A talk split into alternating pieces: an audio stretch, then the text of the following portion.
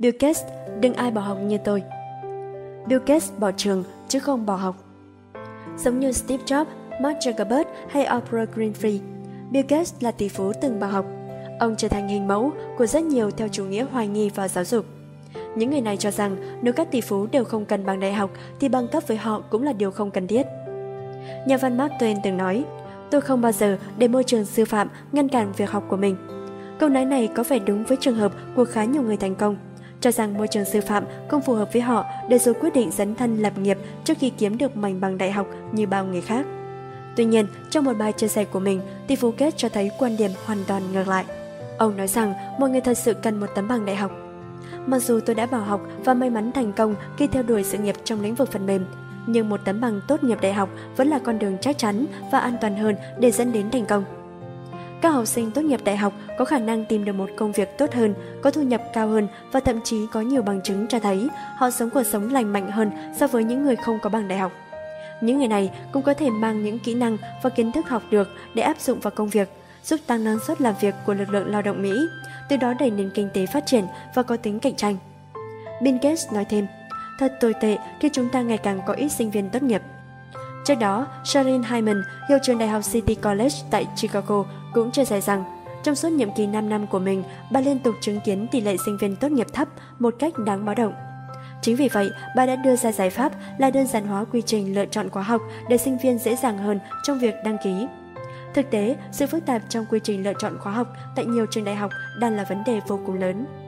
Gates nói, vấn đề không phải là không đủ người vào đại học, vấn đề nằm ở chỗ không đủ lượng người tốt nghiệp. Thực tế, có khoảng 1 trên 5 người trong độ tuổi lao động đã học đại học nhưng lại không hề có bằng tốt nghiệp. Dù đến nay vẫn chưa tìm ra cách thức tốt nhất để giảm tỷ lệ sinh viên bỏ học nhưng rõ ràng đây là một vấn đề rất lớn. Các sinh viên không chỉ có được kiến thức từ việc học tập mà họ còn được trang bị những kỹ năng giá trị cho tương lai, tìm ra giải pháp và có lòng tin vào thành công.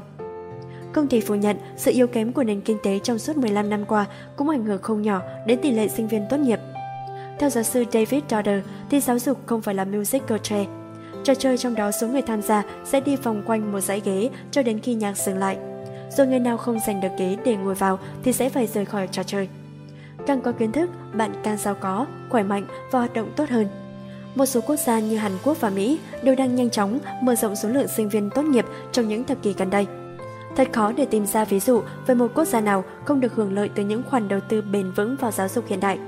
Trong khi có rất nhiều bằng chứng cho thấy những khoản đầu tư như vậy sẽ được đền đáp trong chung và dài hạn.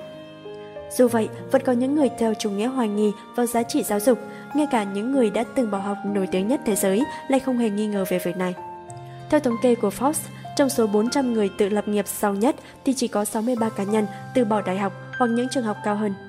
Mặc dù vậy, 337 người còn lại có ít nhất một bằng đại học và trong số 63 người bỏ học nêu trên, đa phần họ đều tham gia học những trường có tiếng, sau đó từ bỏ. Bill Gates cùng Mark Zuckerberg đã bỏ học, nhưng trước khi bỏ học, họ đã theo học tại Harvard, học đủ số môn mình cần. Họ chỉ không có bằng mà thôi, nên đừng nghĩ rằng bỏ học tại một trường bình thường với kiến thức ít ỏi có thể giúp bạn thành công trên thương trường. Từ trenka.vn, độc đáo TV tổng hợp và đưa tin.